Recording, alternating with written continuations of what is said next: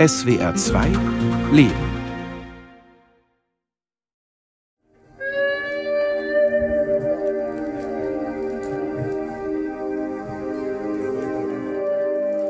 Die Luft flirrt über Agaete im Nordosten von Gran Canaria. Kalima, ein aus Afrika kommender Sandwind, hat sich über die Kanarischen Inseln gelegt und taucht das weiße Dorf in unwirkliches Licht. Band im alternativen Kulturzentrum von Agaete liefert den dazu passenden psychedelischen Soundtrack. Oben auf der Dachterrasse lässt Andrea den Blick wandern über die saftig grüne Bergkette Cola de Dragon, den Drachenschwanz, der sich in bizarren Zacken in den Atlantik senkt. Ein Panorama, das sie mit tiefer Zufriedenheit erfülle, sagt die 43-Jährige. Und doch mischt sich ein trotziger Unterton in ihre Stimme. Ahora estoy bien. Es gehe ihr wieder gut, sagt Andrea. Aber das habe gedauert. Bis vor ein paar Jahren hat sie in der Inselhauptstadt Las Palmas de Gran Canaria gelebt. Ich bin nicht einfach weggezogen. Sie haben mich rausgeworfen. Das war ein Schock. Mehr als 15 Jahre wohnte Andrea in Guanateme, einem heute begehrten Wohnviertel in Las Palmas mit vielen Restaurants, Bars und Geschäften. Ein Viertel, in dem es immer nur ein paar Schritte sind zum kilometerlangen Sandstrand Las Canteras.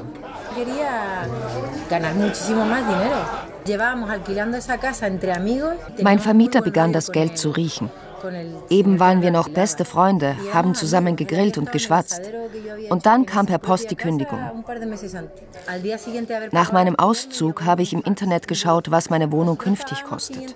Statt 550 verlangt der Vermieter jetzt 1300 Euro. Wer kann das bezahlen? Touristen natürlich, Leute, die eine solche Summe als Kurzzeitmiete für ein paar Monate aufbringen können.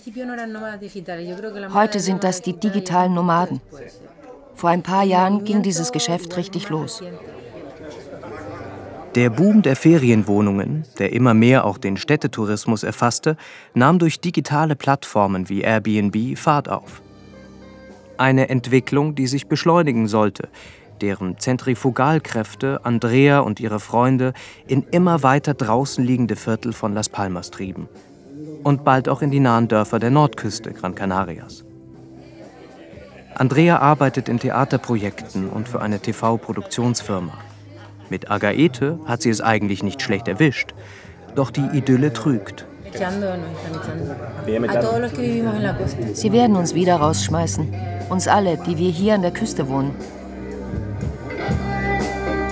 Angetrieben werde die Dynamik der Verdrängung von digitalen Nomaden, die seit ein paar Jahren die Kanaren zu ihrem Lieblingsziel erkoren haben ortsunabhängige Programmierer oder Webdesigner aus aller Welt, die nach und nach auch das malerische Fischerdorf Agaete, gut 30 Kilometer westlich von Las Palmas, für sich entdecken. Das Schöne ist, wir haben alles automatisiert. Es gibt immer zwei Optionen, um und rauszugehen. Entweder die haben die App auf ihrem Handy oder jeder hat seinen eigenen persönlichen Code, den er hier eingibt. Eine US-Amerikanerin im Strandoutfit tippt am Eingang zum Coworking Space Agaete ihren Zugangscode ein. Christian Bus äh, hält ihr mit zuvorkommender Geste die Tür auf.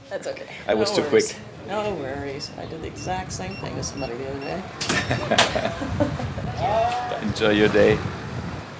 Bus ist Head of Growth, auf Deutsch etwa der Wachstumsverantwortliche von RePeople, einem kanarischen Unternehmen, das sich auf digitale Nomaden spezialisiert hat. RePeople bietet Coworking Spaces an, Bürogemeinschaften auf Zeit, wo mobile Digitalarbeiter aus aller Welt Tage, Wochen oder monatsweise Schreibtischplätze unter Gleichgesinnten mieten können. Mit dem Coworking Agaete, sagt Bus stolz, hätten er und sein Chef Nacho Rodriguez den Sprung von der Inselhauptstadt Las Palmas hinaus aufs Land geschafft.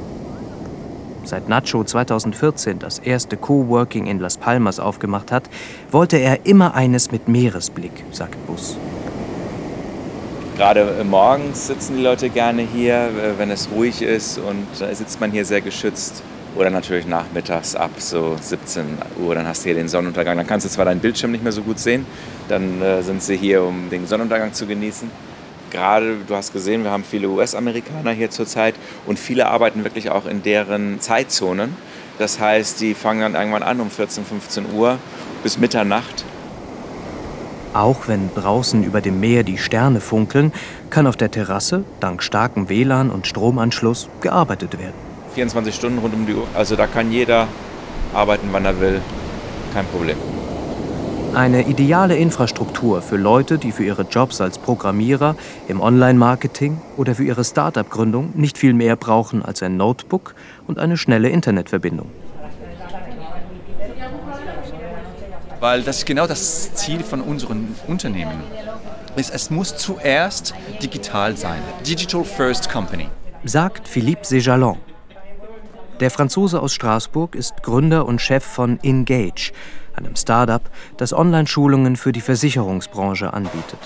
Ich habe vor 25 Jahren angefangen bei einer großen Beratungsfirma und ich hatte keinen äh, Schreibtisch. Am ersten Tag, als ich rangekommen bin im Büro, haben sie gesagt, oh hallo, willkommen bei uns. Hier ist ein Laptop, hier ist ein Mobiltelefon und hier ist eine Kreditkarte von der Firma. Viel Spaß. Und diese Art und Weise zu arbeiten, liebe ich. Ich gehe oft zu Coworkings auch so können wir Digitalnomads treffen. Ja, das sind Leute, die wirklich sehr interessiert sind, die offen sind. Sie wollen unsere Welt entdecken, andere Kulturen entdecken, Sprachen lernen und sie sind sehr mit Innovation beschäftigt. Philipp holt sein Smartphone aus der Tasche. Dann wollte ich etwas haben, das ein Zuhause, äh, wie als Zuhause wirkt. Er öffnet die Foto-App zoomt auf ein Bild, das sich aus vielen anderen Bildern zusammensetzt. Bilder aus Kroatien, aus Costa Rica, Brasilien, Argentinien. Stationen aus dem Leben eines digitalen Nomaden. Dann habe ich meine Collage gemacht, die besten Zeiten zusammengestellt und das habe ich als A3 gedruckt. Das sind die letzten Jahre meines Lebens. Und das ist unser Yoga-Zentrum, wo wir in Costa Rica äh, fast jeden Tag waren. Das ist in Iguazu.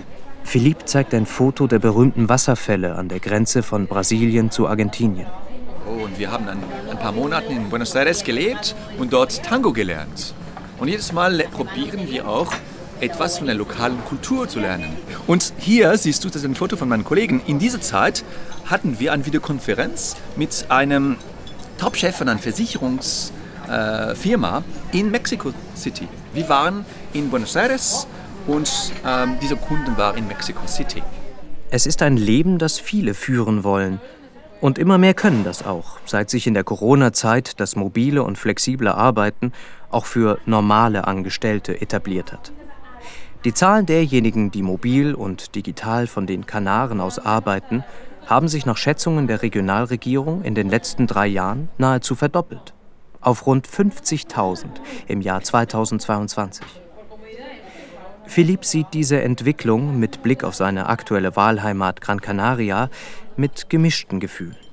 Gran Canaria, Las Palmas de Gran Canaria, ist sowieso ziemlich klein. Du, wenn wir zu viel werden, werden wir ein, zu einem Problem, ja. Wenn diese Gemeinschaft, diese Community jetzt viel schneller größer wird, dann wird es natürlich solche äh, gewisse Leute geben, die sich nicht so gut benehmen. Und das wird auf uns allen anderen äh, reflektieren. Das sehen wir auch schon jetzt im Café. Es gibt Cafés, die keine Laptop mehr sehen wollen. In einem dieser Cafés, in dem man neuerdings eine Extraabgabe entrichten muss, wenn man dort den Laptop auspackt, sitzt Noelia. In einem Café am Stadtstrand von Las Palmas ist auch die Skizze entstanden, durch die ich auf Noelia, kurz Noe, aufmerksam geworden bin. Mehr eine Kritzelei als Kunst, sagt die 25-Jährige die Zeichnung eines am Bordstein sitzenden Mädchens, das verloren in die Weite blickt. Unterschrift Nomada Digital Precariedad Local. Frei übersetzt Digitale Nomaden prekäres Leben für die Einheimischen.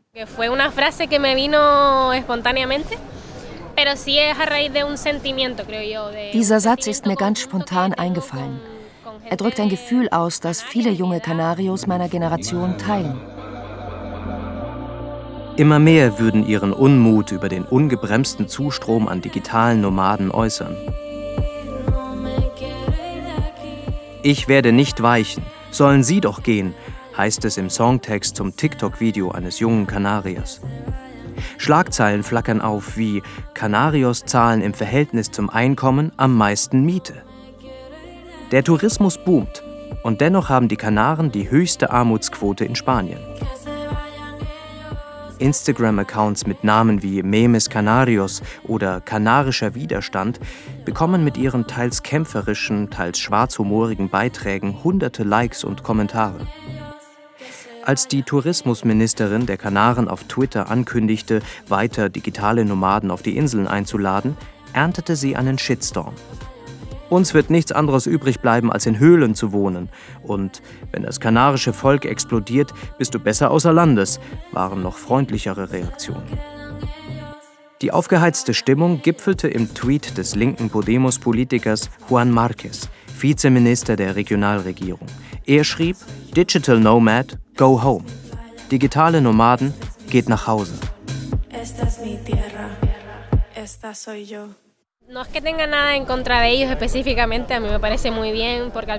Ich habe eigentlich nichts gegen digitale Nomaden. Ich verstehe Leute, die dem kalten Winter entfliehen wollen. Aber sie arbeiten für andere Länder und zahlen auch dort ihre Steuern, nutzen aber unsere Infrastruktur.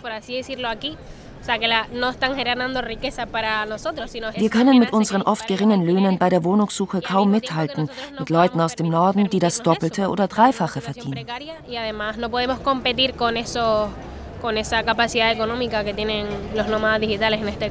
Noelia wohnt mit ihrem Freund in einem Viertel oben am Berg, weit weg vom hippen Stadtstrand. Für eine Einzimmerwohnung, in die es bei Regen regelmäßig von der Decke tropfe, zahlten sie 500 Euro Miete. Dabei hätten sie noch Glück, sagt die junge Sportlehrerin. Viele ihrer Altersgenossen wohnten noch unfreiwillig bei den Eltern. In Las Canteras am Strand eine Wohnung zu mieten oder gar zu kaufen? Undenkbar für Noelia, die sich hier, wo die veganen Burgerläden und Organic Coffee Shops für die neue Klientel aus dem Boden schießen, kaum einen Kaffee leisten kann. Das einzig Gute daran ist, dass wir mit den unmenschlich langen Arbeitszeiten, die unsere prekären Jobs mitbringen, wenig Freizeit haben. Sagt Noé sarkastisch. Ihren letzten Job in einer Privatschule hat sie nach einigen Monaten gekündigt. Regelmäßige Zehn-Stunden-Tage, als einzige Sportlehrerin für 300 Schülerinnen und Schüler zuständig, für ein Gehalt von gut 1000 Euro netto im Monat. Für Noelia reine Ausbeutung. Ich bin 25 Jahre alt und hatte schon 17 verschiedene Jobs. Wir sind in einem Teufelskreis aus prekären Arbeits- und Wohnverhältnissen gefangen. Natürlich geben die Vermieter nicht uns mit den unsicheren Jobs eine Wohnung, sondern lieber einem digitalen Nomaden, der über Airbnb oder in einer Ferienwohnung natürlich mehr zahlt. Das treibt die Gentrifizierung voran. Für uns Einheimische ist kein Platz mehr auf unseren Inseln.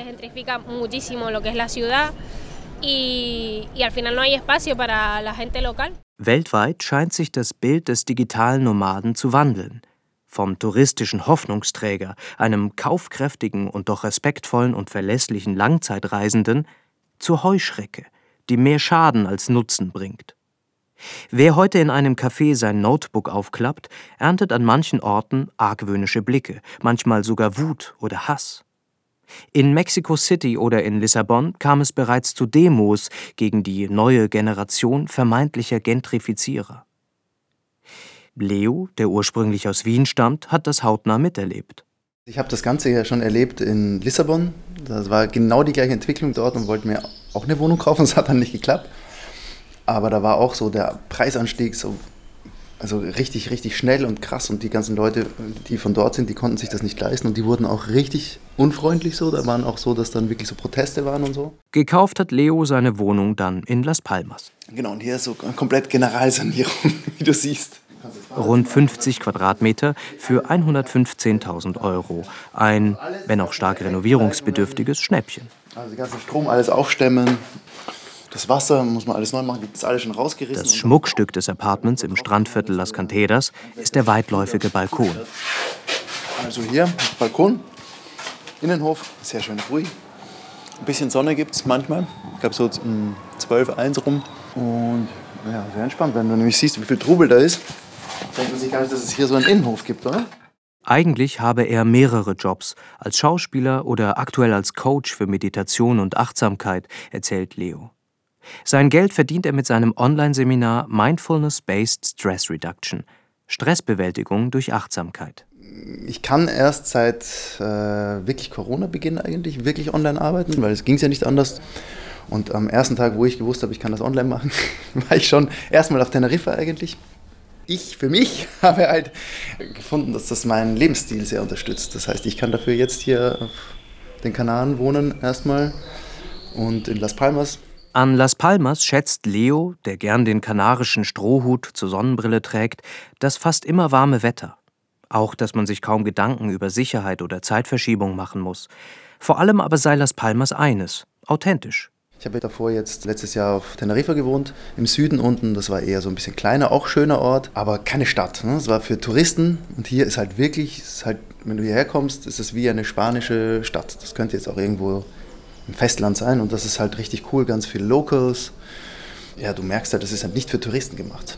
Und wenn ich jetzt hier in meiner Wohnung arbeite und dann habe ich Mittagspause, gehe ich halt, ähm, ich habe mal gestoppt, ich glaube 2 Minuten 30 bis zum Strand von hier.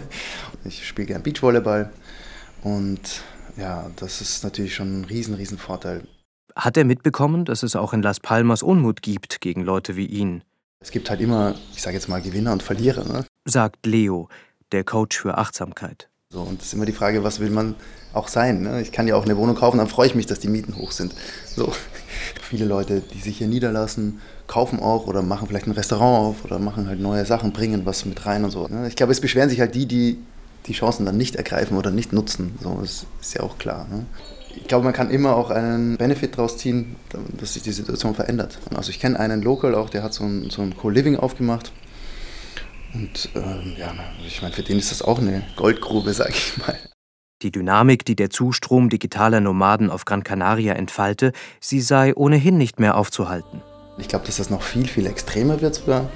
Ich glaube, dass auch große Firmen einfach hier äh, so Grundstücke kaufen werden, so dass, ich, so Google oder sowas sich hier so ein Ding hinsetzt und dann ihre Mitarbeiter einfach im Winter hier arbeiten können. Gibt es ja jetzt schon so Sachen.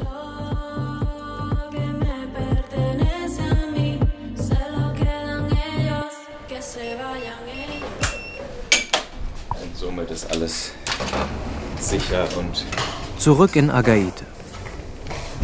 In einer Gasse des weiß getünchten Fischerviertels Puerto de las Nieves öffnet Christian Bus das Eingangstor zu El Cabo.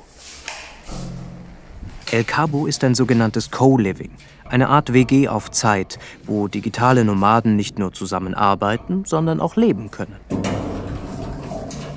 Mit dem Aufzug geht es auf die Azotea, eine mit terrakottafarbenen Kacheln gefließte weitläufige Dachterrasse.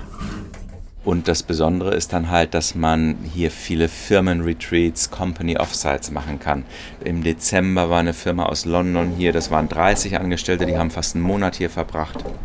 Und das ist halt das Gute, dass also wirklich eine Firma von mittlerer Größe und die können hier wirklich komfortabel wohnen. Was die suchen, die möchten nicht unbedingt in Hotels. Die arbeiten und sind hier für Teambuilding Activities. Und viele dieser Firmen, äh, die, die gar keine, oft gar keine Büros mehr haben, um deine Unternehmenskultur aufrechtzuerhalten und um dieses Zugehörigkeitsgefühl der Angestellten zu fördern, man muss sich einfach ein paar Mal im Jahr sehen. Seit Beginn der Corona-Pandemie gehen nicht mehr nur Freiberufler und Start-up-Gründer remote, sondern auch Angestellte oder ganze Teams können und dürfen ortsunabhängig arbeiten. Genau, also das hat sich ganz drastisch geändert. Bis vor Covid war der klassische Nomade Ende 20, meistens männlich, unterm linken Arm das Surfbrett, unterm rechten Arm der Laptop, meistens in Digital Media oder Software-Bereichen unterwegs. Und seit Covid, das ist ja von einem Nischensegment äh, in die breite Gesellschaft gegangen. Fast jeder, der einen Job macht, den er von einem Laptop oder Computer aus macht. Und deswegen ist heute das Profil ganz vielfältig. Das Durchschnittsalter hat sich sehr nach oben verschoben, also an die 40 ran, von vorher Ende 20. Ein Drittel unserer Kunden reisen als Paare oder sogar mit Familie mit Kindern. Älter, länger im Berufsleben stehend, angestellt. Das bedeutet besserer Verdienst und höhere Ansprüche an die Unterkünfte. Größere und komfortablere Wohnungen sind nun gefragt.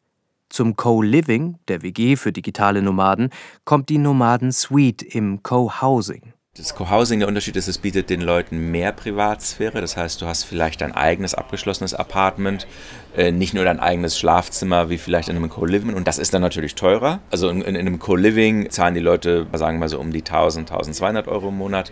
Während in so einem Co-Housing spricht man dann von, von eher so an die 2000 Euro im Monat für dein Apartment. Die digitalen Nomaden, sagt Christian Bus, seien ein Gewinn für die Kanaren, ob in Agaete oder in Las Palmas.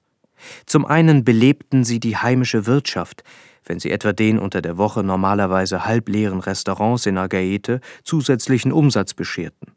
Zum anderen knüpften sie aktiv Verbindungen zu einheimischen Unternehmen.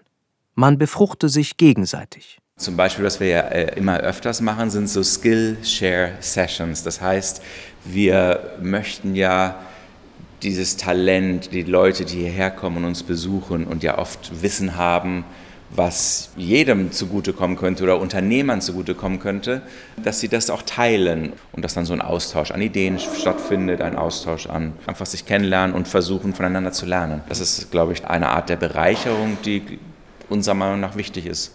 Mit dem Aufzug geht es von der Dachterrasse mit dem weiten Blick auf den Atlantik wieder hinunter in die engen Gassen von Agaete. Es muss toll sein, wenn du eine Zeit lang hier leben und arbeiten kannst. Ich könnte mir das nie leisten. Sie sei nicht neidisch, betont Andrea. Sie schätze die Anstrengungen der digitalen Nomaden, sich in die Gemeinschaft von Agaete zu integrieren.